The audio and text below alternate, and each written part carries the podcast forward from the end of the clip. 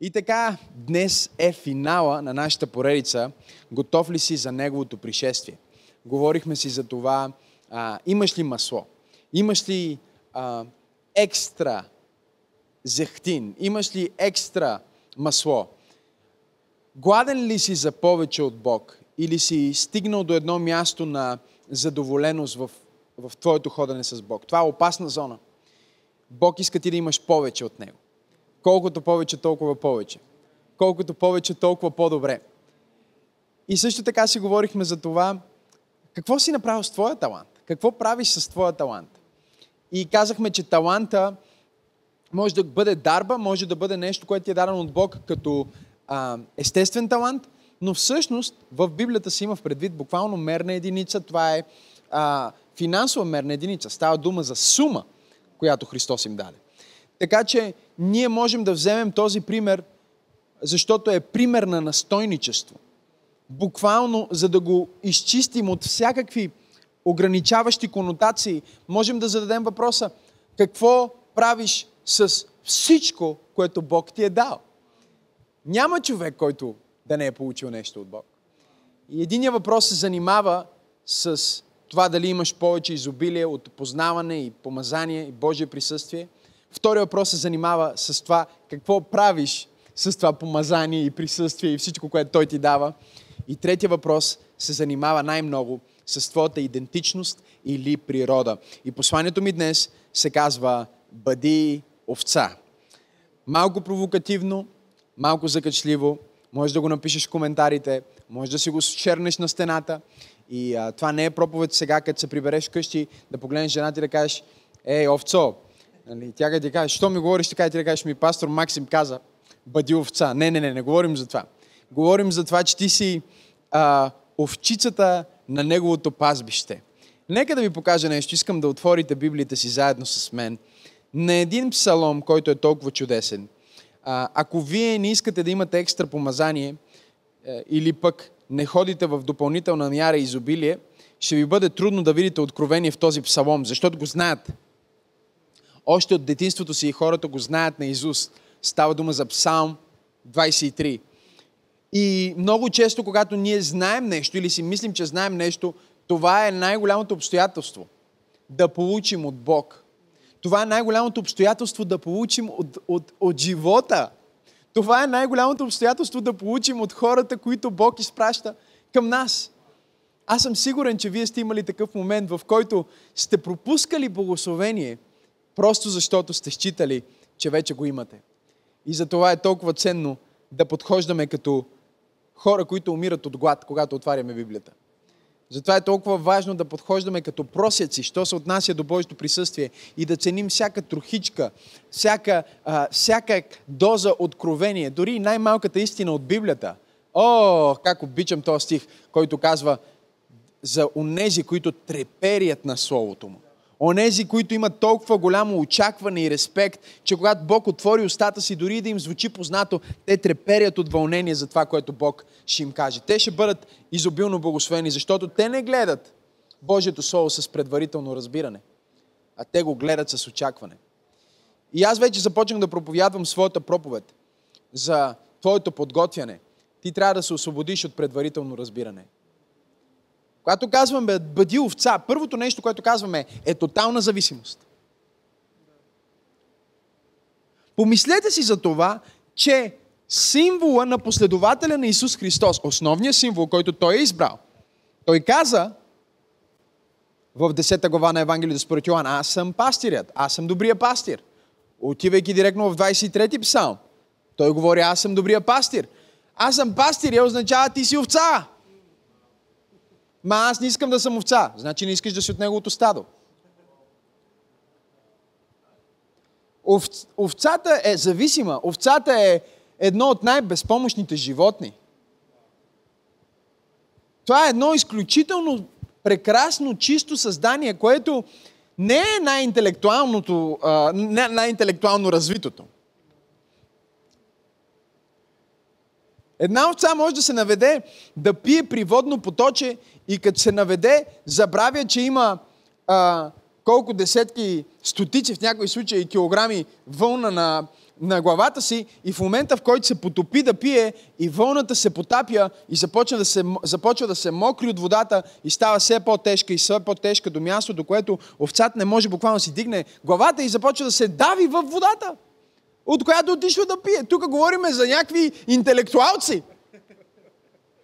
И тук ние не говорим за това, Жоро, да бъдем глупави или невежи, или да се поставяме в опасност. Това е просто илюстрация. Но говорим за това, че ако овчаря не е там, да протегне своя жезъл, твоят жезъл и твоята тояга, те му утешават. Жезъл и тояга тук не говори само, ще те пребия от бой, ако не слушаш. Защото овчиците слушат. Халелуя! Жезъл е за да те спаси, когато отидеш в някаква среща или тръгнеш в някакво взаимоотношение и си кажеш: о, колко е хубаво, освежаващо, приятно, и изведнъж водите на света започват да пълнат козината ти, да пълнат вълната с вода и става тежко и започваш да потъваш в онова, което трябва да бъде благословение. Хайде, хора, не знам да кой проповядвам. И тогава имаш нужда от таткото, от овчаря, който да си протегне гегата и да те измъкне, да те изтегли и да ти даде шанс отново да живееш. Така че, готов ли си за неговото пришествие? За да бъдеш готов, трябва да бъдеш овца. Господ е пастир мой, няма да остана в нужда. На зелени пазбища ме успокоява, при тихи води ме завежда, освежава душата ми. Води ме през прави пътеки заради името си. Да, и в долината на марачната сянка, ако ходя, няма да се опаша от зло. Защото ти си с мене, твой жезъл и твоята тояга, те ме утешават. Приготвяш пред мене трапеза в присъствието на неприятелите ми. Знаем го наизуст, затова го четем толкова близо. Помазал си с миро главата ми. Чашата ми се прилива наистина, благост и милост ме следват през всичките дни на живота ми. И аз ще живея завинаги в дома Господен. Това е начинът, по който четем този псалм. Четем го бързо, защото го знаем наизуст. И понеже го знаем наизуст и искаме цялото това обещание, кой иска чашата му да прелива? Аз искам чашата ми да прелива. Кой иска благост и милост да го следва през всички дни? Аз искам да ме следва благост и милост.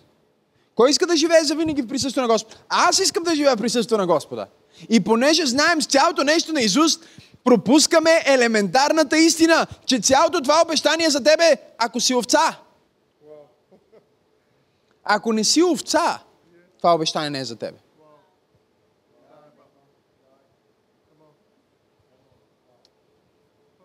Матей 25 глава. И ще помоля Виктория да ми помогне.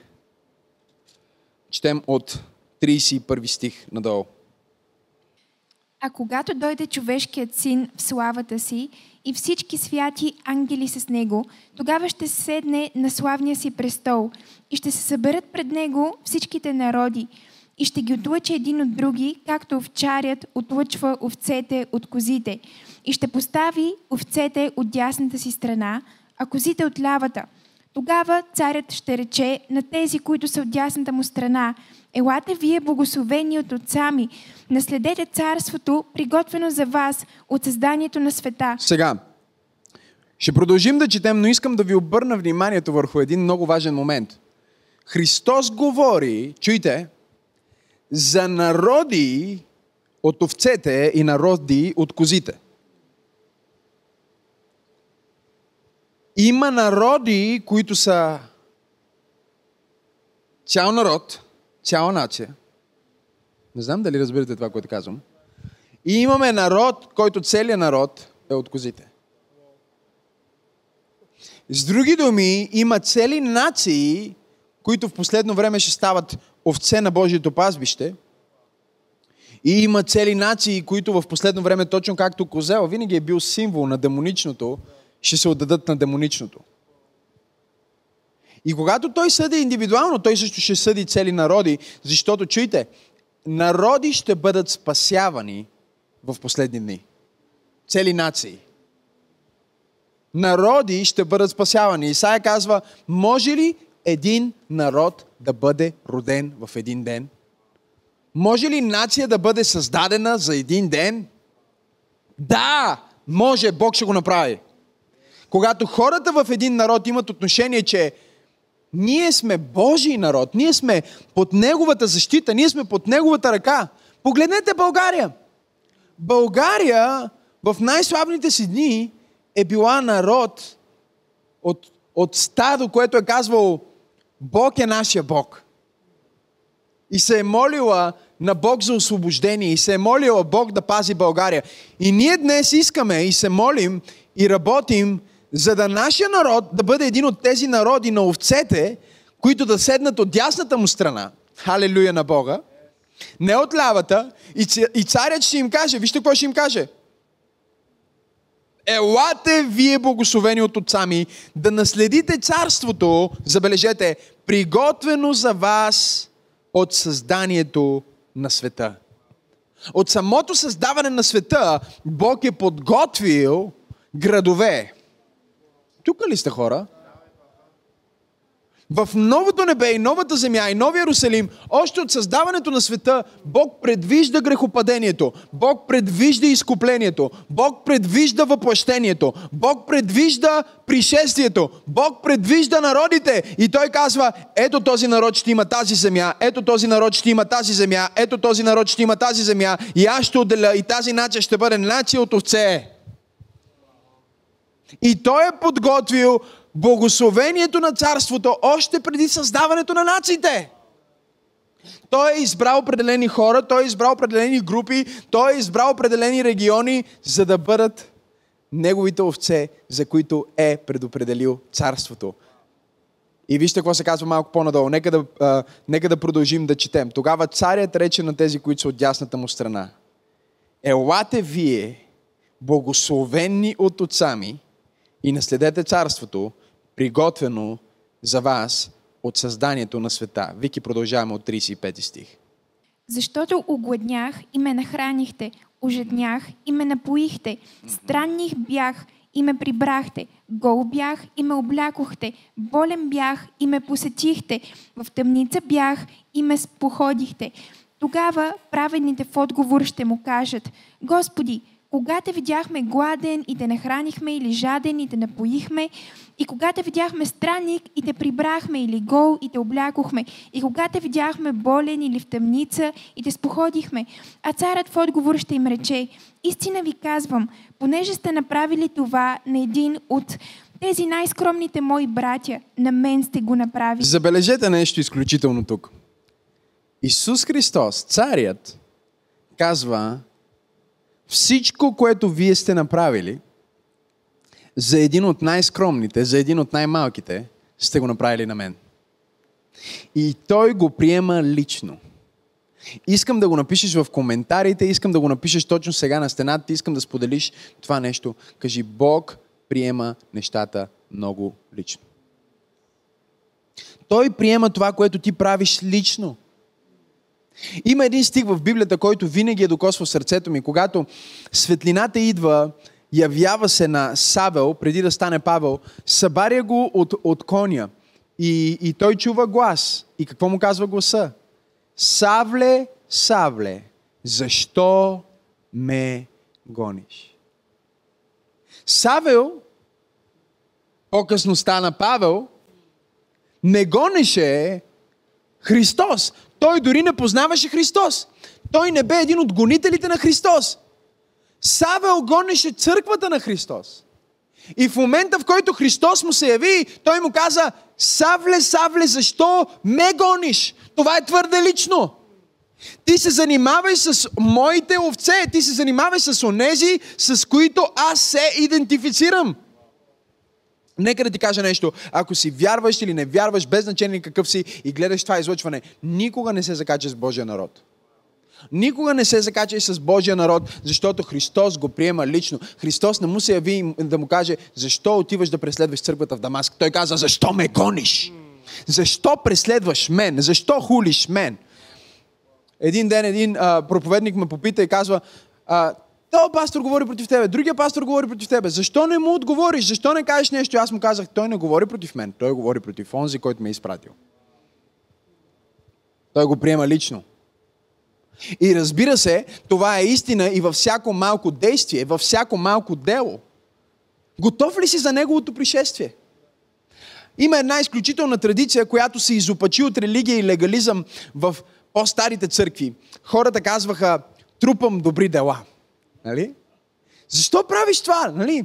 Някой те кара след църква и ти му казваш, защо ме караш всеки път? Това е толкова мило. И той казва, трупам добри дела. Посещава, трупа добри дела. Ако ти го правиш, чуй, искам да го хванеш. Ако ти го правиш с цел да натрупаш награда, се изпарява.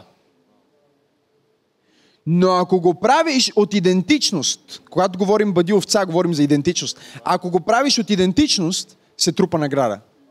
Забележете, че те дори го питаха, кога сме те нахранили? Той стои с царските одежди, той стои с... На Библията обрисува тази чудесна картина, в която Христос е седнал на престол с корона, с одежди, с слава, величие, най-великата царственост. И сега той казва, гладен бях и вие ме нахранихте. Гол бях и вие ме облякохте, бях в затвора, вие ме посетихте. И те казват, Господи, ние никога не сме те виждали в тази слава и в тази пълнота и в това, по този начин, че да направим това за теб. И той казва, не, вие не ме виждахте в тази форма, но вие ме виждате сега както съм, само защото можехте да ме видите как се проявявам тогава в живота на онези, които бяха в нужда. Ако не можеш да разпознаеш Христос като младенец, положен в ясла, никога няма да го разпознаеш като цар на царете. Мистерията на кръста и мистерията на благословението е, че Бог винаги идва първоначално в скромна опаковка. Казва, това, което вие направихте за един от тези най-скромните, това всичкото вие го направихте за мен. Той не говори това, което направихте за най-богатите и благословените. Разбирате ли? Той не говори за това, което вие направихте и бяхте разпознати в света. Той говори за онова нещо, което те бяха забравили и какво са направили. Когато ти идва от сърце да направиш добро, не знам на кой проповядвам. Когато просто не мислиш, но излиза от душата ти да насърчиш някой и да бъдеш там за някой и да подкрепиш някой. Когато нямаш абсолютно никакви задни мисли, има нещо силно в това. Аз мисля, че сме заобиколени от толкова много хора в света, които имат задни мисли, които имат цел с нещата, които правят за теб, че понякога е лесно да забравим, че ние не правим нещата, за да получим, ние правим нещата, защото вече сме получили. Ние не даваме, за да станем благословени, ние сме благословени и затова даваме. И вижте какво казва той. Нека да погледнем заедно отново от 34 стих. Тогава царят ще рече на тези, които са от дясната му страна. Елате вие благословени от отца ми и наследете царството, приготвено за вас. И след това казва защо? Защото огладнях и ме нахранихте. Ожаднях и ме напоихте. О, овчицата казва, вижте какво казва, гол бях и ме облякохте. Знаете ли, едно от най-изумителните неща в овцата, номер едно е това, че е тотално зависима. Но второто е, че овцата е тотално отдадена. Овцата няма нещо в своето естество, което не е полезно, което не може да бъде дадено и използвано. Козината е чудесна, вълната е чудесна да се облечеш. Гол бях, вие ме облякохте. Агнешкото си е вкусно. И не само самото агнешко, но дори това, което идва. Всичките продукти. Халелуя! Овче мляко. Тук ли са хора? Овче сирене. Гладен бях и ме нахранихте. Всичко в това животно, от козината, от продукта, от млякото, с което може да бъде напоен, от храната, от това, че дори накрая е най-перфектното жертвоприношение, което той иска. Дори и изпражненията са най-добрата тор.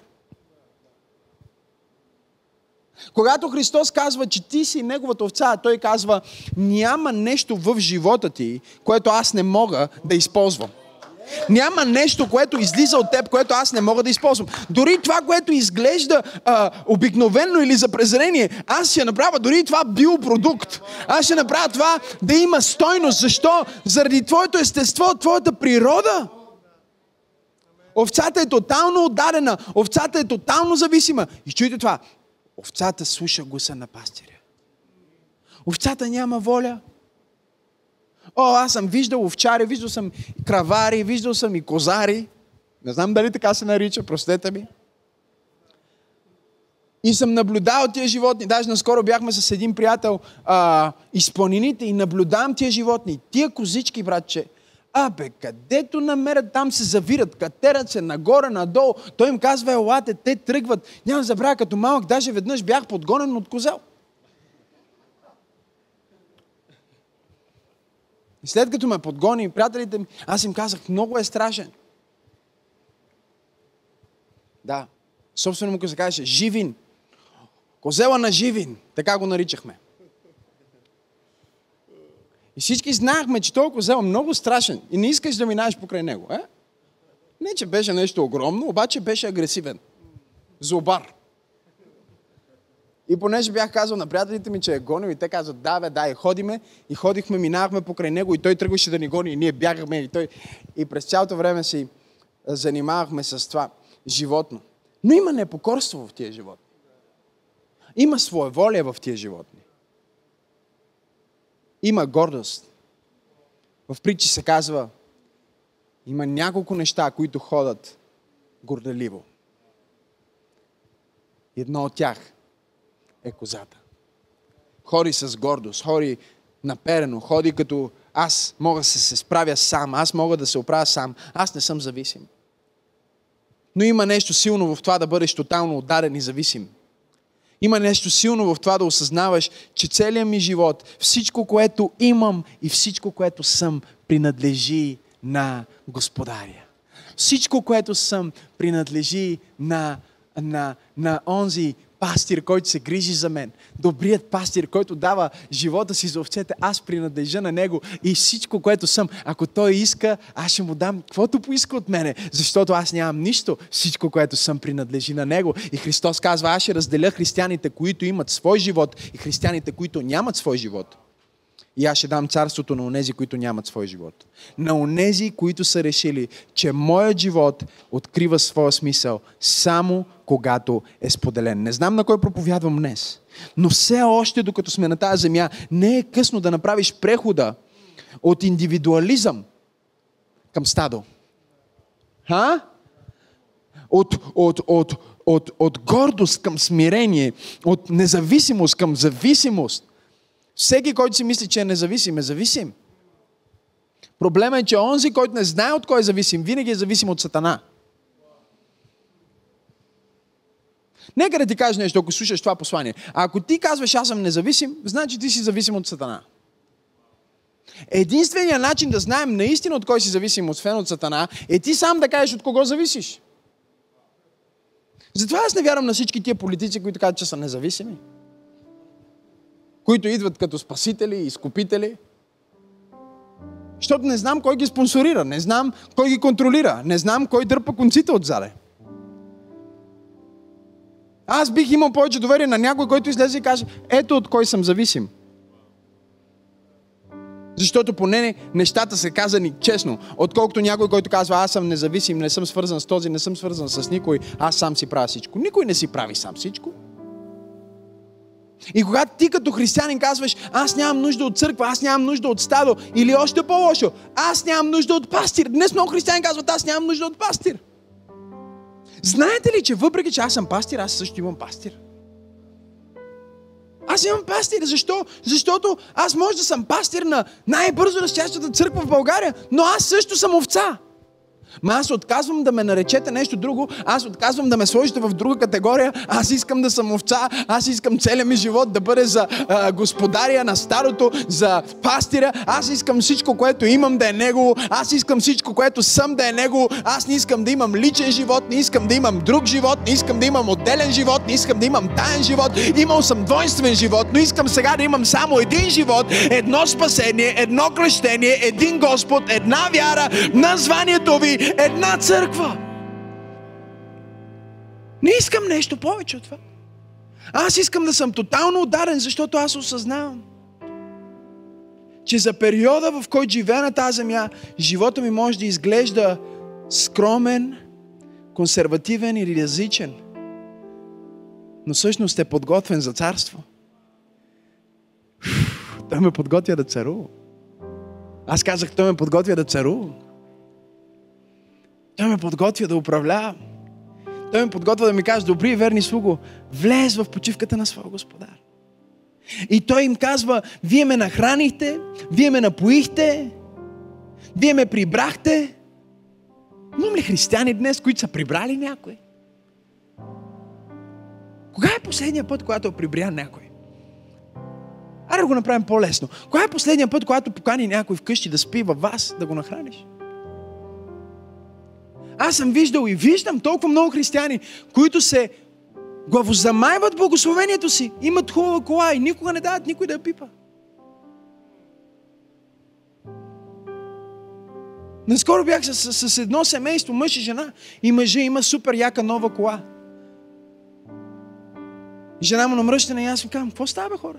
И жената вика: не ми дава да му карам колата. Аз викам: брато, това е жена ти, бе. Той се е купил някаква супер яка кола. И жена му не е щастлива, защото не е радостна, защото той не дава на собствената си жена да кара колата му. И аз му казвам: пич, има нещо не е наред с тебе. Директно му го казах. Нещо не е окей в мисленето и нещо не ти е окей в главата ти. Ти слагаш по-голяма стойност на няколко тона желязо, метал, алумин, каквото и да е там, отколкото на жив човек, който Бог ти е сложил в живота ти. Той не е вярващ, не е новороден християнин, но си мислих, или поне не е християнин като нас. Окей, според него сигурно е християнин. И си мислих за това, каква проклетия да не споделяш. Някои хора имат огромни къщи, никога не са имали гости. Имаш къща и никога нямаш гости. Имаш 4 спални. Ме какво ще правиш с тия 4 спални, бе, умник? Всяка вечер спиш различна спалня или какво? Нека ти кажа нещо за света и за живота. Може да имаш 10 къщи, но използваш само една. Може да имаш 7 коли, но караш само една. Може да имаш гардероб с 100 костюма, но можеш да облечеш само един. И в този смисъл разликата, дистанцията от това да имаш достатъчно и това да имаш преизобилно е супер малка. Защото на човек му трябва много малко, за да има достатъчно и още малко, за да има повече от достатъчно. Но ключа към това да имаш трансцендентно повече от нормалното е да осъзнаеш, че целта е да бъде споделено. Аз искам да имам стая за гости в моя дом, защото искам да имам гости. Не защото искам да имам стая за гости, а защото искам да имам гости. Не мисля, че не хванахте това дълбоко откровение. Аз не искам да имам стая за гости, аз искам да имам гости и затова приготвям стая, за да имам гости. Съдържанието предшества формата. Съдържанието на сърцето ти предшества формата на благословението ти. Това какво сърце имаш и колко голямо и щедро сърце имаш ми подсказва колко голямо благословение Бог е подготвил за теб, защото Той казва: давайте и ще ви се даде добра мярка, стърсена и препълнена, преливаща, хората ще дадат в скута ви. Не знам на кой проповядвам днес, но Бог ти казва: мини отляво надясно, мини отляво надясно, мини отляво надясно, мини отляво надясно, мини отляво, оставен, забравен, изолиран, надясно, правилно, добро, точно, обръщам на английски. Защо? Защото ти трябва да преминеш от това да бъдеш сам, към това да преминеш да бъдеш с някой. Споделихте, чуйте, посетихте, отворихте дома си за мен. В Евреи се казва: вие приехте ангели без да знаете. Гол бях и ме облякохте. Болен бях и ме посетихте. Боже, кога беше болен? Ти никога не си болен, ти си изцелителя. Не, когато той човек беше болен и ти го посети, защото искаше да го посетиш и да му послужиш, ти посети мен. В тъмница бях. О, Боже мой, това е силно. Бил ли си в затвора?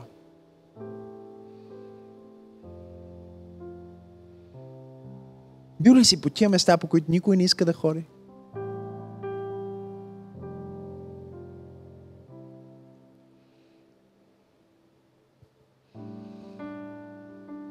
Нека ти кажа нещо. От повече от 10 години проповядване. Никога няма да срещнеш Исус толкова реално и толкова силно, колкото в болницата, в затвора, в дома на болка,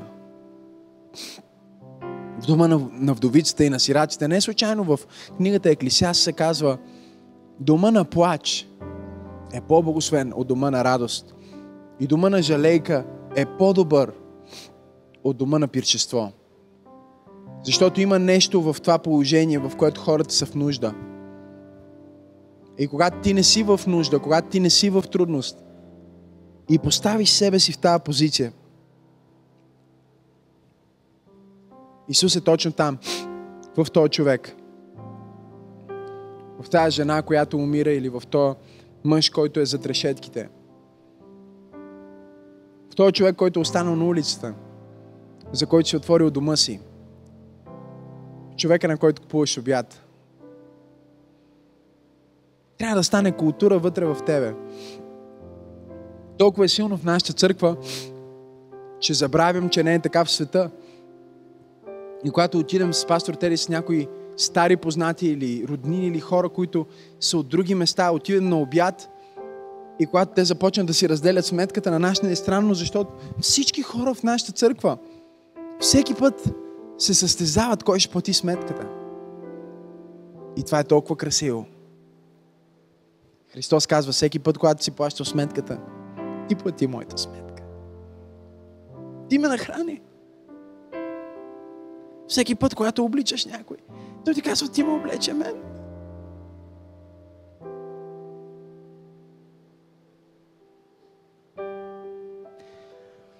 Никой от нас не може да направи нищо за Христос. Няма сума, няма дарение, няма нещо, което можеш ти да дадеш, за да осребриш чека на кръвта, която беше проляна на кръста. Няма такова нещо. Просто не съществува вселената. И той казва: ето как ще го направя, за да можеш ти да изразиш твоята благодарност и да покажеш твоята любов към мен. Покажи я към някой.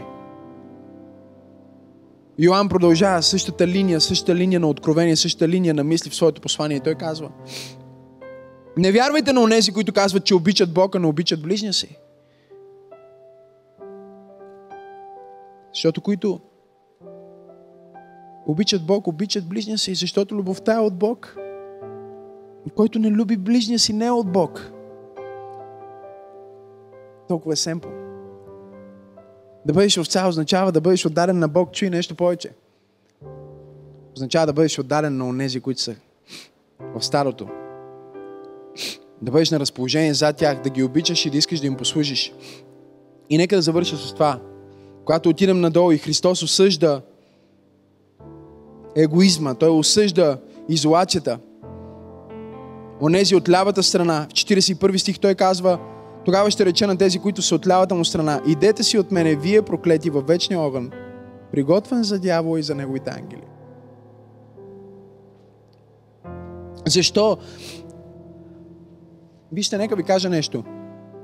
За всеки един от вас, който е в по-добро положение, и за добро положение говорим за: ако не се тревожиш как ще си платиш сметките и какво ще ядеш утре, и имаш дрехи, значи ти си в добро положение. Амин, може ли да съгласим за това? Ако имаш покрив над главата ти, знаеш къде ще спиш утре, имаш някаква предвидимост, знаеш какво ще ядеш, имаш дрехи, значи ти си окей, имаш добро положение. Дори не говорим за онези, които са богати в света. Но нека ти кажа нещо, няма нищо лошо в богатството. Но ако ти не използваш твоето богатство за някой, ти си беден по дефиницията на Бог.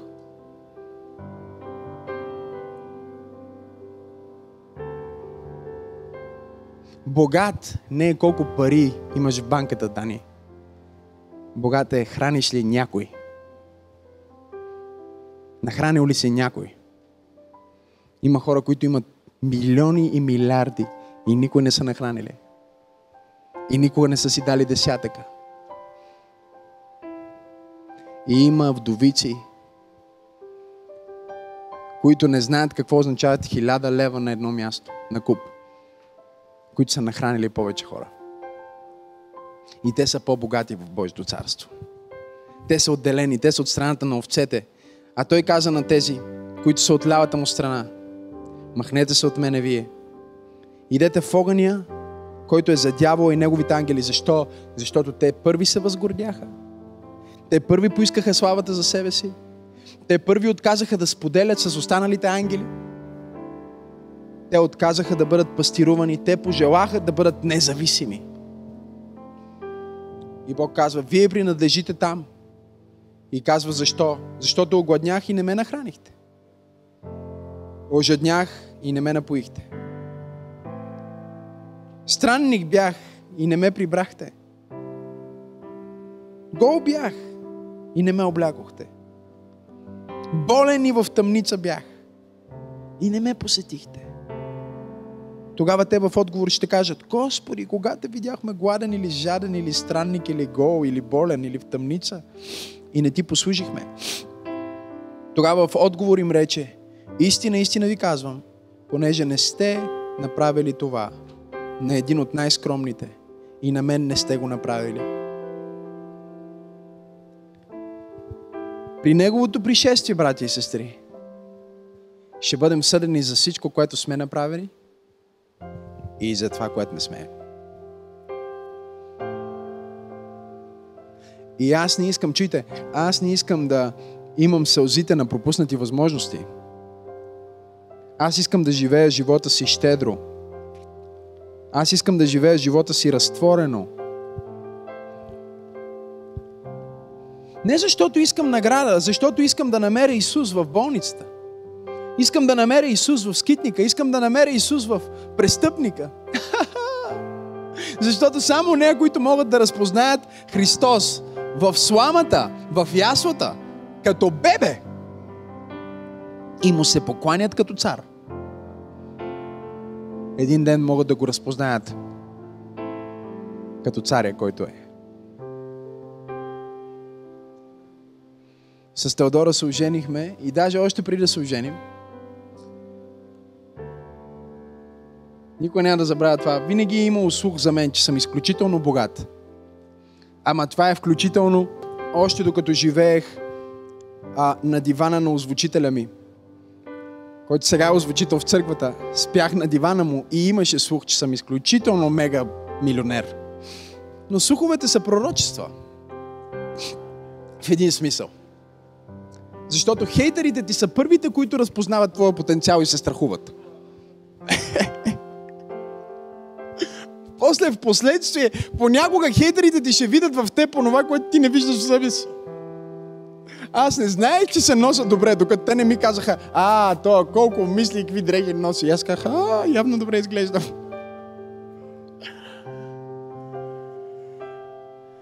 Преди да срещна Теди беше сериозно. В смисъл, пристигнах в Швеция на библейско училище и аз съм от най-бедната страна, България. И влизам на една среща и един финландец ме вижда и се запознаваме и той казва: о, значи ти си супер богатия млад пастор от България. И аз беше ми под езика да се обясня, че единственото нещо от цялото му изречение е, че съм от България. Защото нито бях мега богат, нито бях пастор. Нали, единственото вярно беше, че съм от България. Но Святия Дух ме прекъсна и каза: не казвай нищо.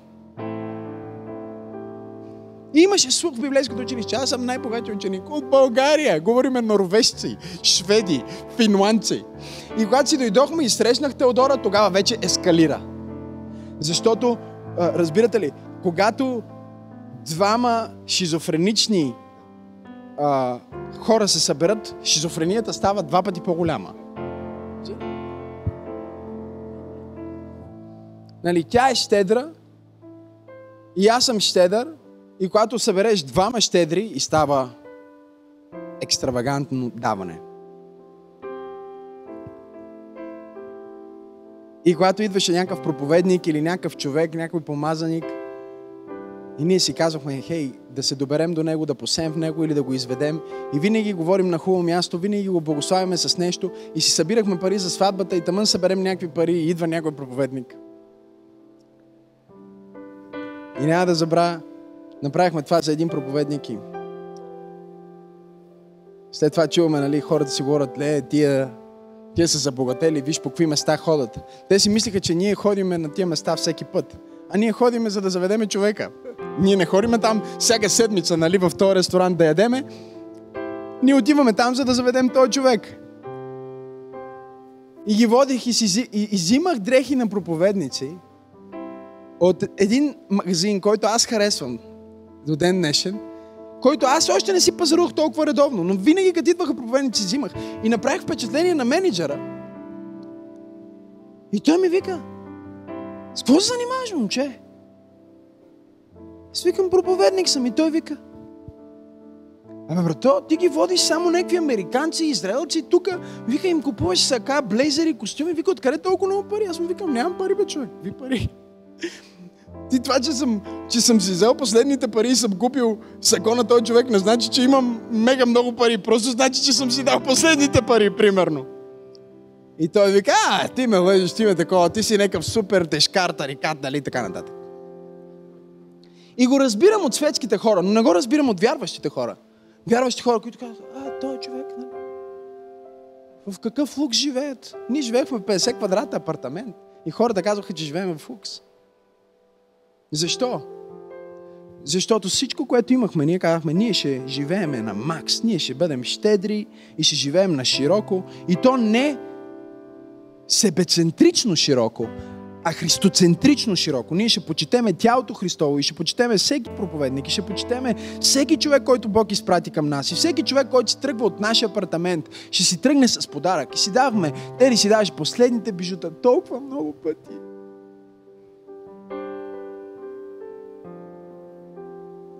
И не плача за бижутата, просто защото си казвам, Бог каква брутална жетва може да ти направи. Когато дори не мислиш за това, просто го правиш, защото си открил щастието в това да даваш. Открил си свободата в това да живееш живота си широко и да го живееш благословенно. И изведнъж Бог казва, о, няма да чакам дори до пришествието, Макс. Ето, от тук ще дойде, от тук ще дойде. И така направо те залива с благословение. Защо? Защото Петър го погледна и каза, Господи, ние оставихме всичко, за да те последваме. И той му каза, истина ти казвам, няма мъж или жена, който е оставил майка, баща, къща, кола или каквото и да е на тази земя, който няма да получи в този живот 100 пъти повече и в идния живот вечна награда. Това никога няма да отпадне и никога няма да се промени. Не знам на кой проповядвам днес, но Бог ме е изпратил да ти кажа, живей живота си. Щедро, живей живота си отворено, живей живота си с цел да бъдеш благословение за хората на Бог. И когато ти се позиционираш в това откровение, че аз съм благословен и давам, защото съм благословен, а не за да стана благословен. Това не е просто някаква схема, в която аз ще давам, както Максим каза, да започна и аз да имам такъв живот като него. Не, това е просто аз искам да имам това щастие и удовлетворение, за което той човек говори. От това да познавам Бог и той да бъде моят пастир и той да се грижи за мен и аз да завися от него и аз да уповавам на него и аз да бъда полезен на него и аз да участвам в неговото дело и да нахраня гладния, да облека голия и просто да бъда част от този поток на снабдяване и благословение. И Бог казва, ако ти се позиционираш от идентичност, а не от желание за обогатяване, аз ти дам всичко, от което си свободен. Точно сега, където и да си, готов ли си за неговото пришествие? Живееш ли живота си широко отворен за хората около теб или го живееш затворен и центриран от твоите собствени амбиции и желания? В онзи ден ще важат нещата, които си направил и нещата, които не си направил.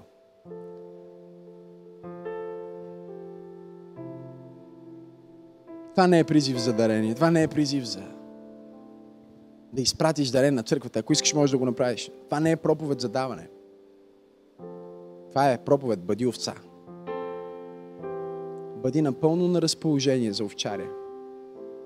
Ако иска да те остриже, дай му вълната си с радост. Ако иска млякото ти, дай му го, без да плачеш. Ако иска да те пожертва, довери му се, както Аврам се довери и бе готов да жертва своя син като агне. Ако иска да използва мърсотията, ако иска да използва нещата, от които се срамуваш, повери му ги. Ако живееш живота си по този начин, ти ще бъдеш готов за неговото пришествие. Това ще бъде най-естественото нещо. Аз не се страхувам дали ще остана, дали въобще от изостаналите. Тия, които мислят, че може да има изостанали, са изостанали. Аз не се страхувам, че вярващите ще изчезнат и аз мога да остана, ако не съм на църква точно тази неделя. Защото колкото и да го обличам в дела, казах ви в началото на проповедта, моля ви, не слушайте тази проповед като проповед за действия. Слушайте тази проповед като проповед за идентичност, която произвежда действия. И ако ти чуваш това послание като послание за идентичност, което произвежда действия, ето какво искам да направиш. Ако нямаш тази идентичност, кажи: Боже, промени сърцето ми. Аз съм стиснат. Направи ме щедър. Аз не обичам да споделям нещата, които имам, да ги давам. Може би и ти си като този мъж, който не иска да си дава колата на жена му, да кара жена му колата. Сподели това, което Бог ти дава. И ако не го усещаш, ако сърцето ти не е там, кажи: Боже, дай ми ново сърце, дай ми Твоето сърце, дай ми щедро сърце. Започни да се молиш точно сега, където и да си. Кажи: Боже, разшири сърцето ми, разшири ума ми. Освободи ме от страха, че ако дам, няма да има повече. Не ще има нова кози, не ще има още мляко. Ще има нови паши. Не се страхувай. Бог ще снабди следващото. Не мисли за това. Не ти казвам да не бъдеш разумен, но ти казвам да не бъдеш стиснат. Не бъди себецентричен, бъди отворен, живей широк живот. Поискай го точно сега. Поискай го като идентичност, не само като действие. Аз вярвам, че Бог предизвиква хора точно сега в неща. Бог говори на хора за неща. Бог отваря очите на хора. Затова къде съм ограничен, къде не съм послужил, къде не съм обичал, къде съм сметнал, че този човек не заслужава.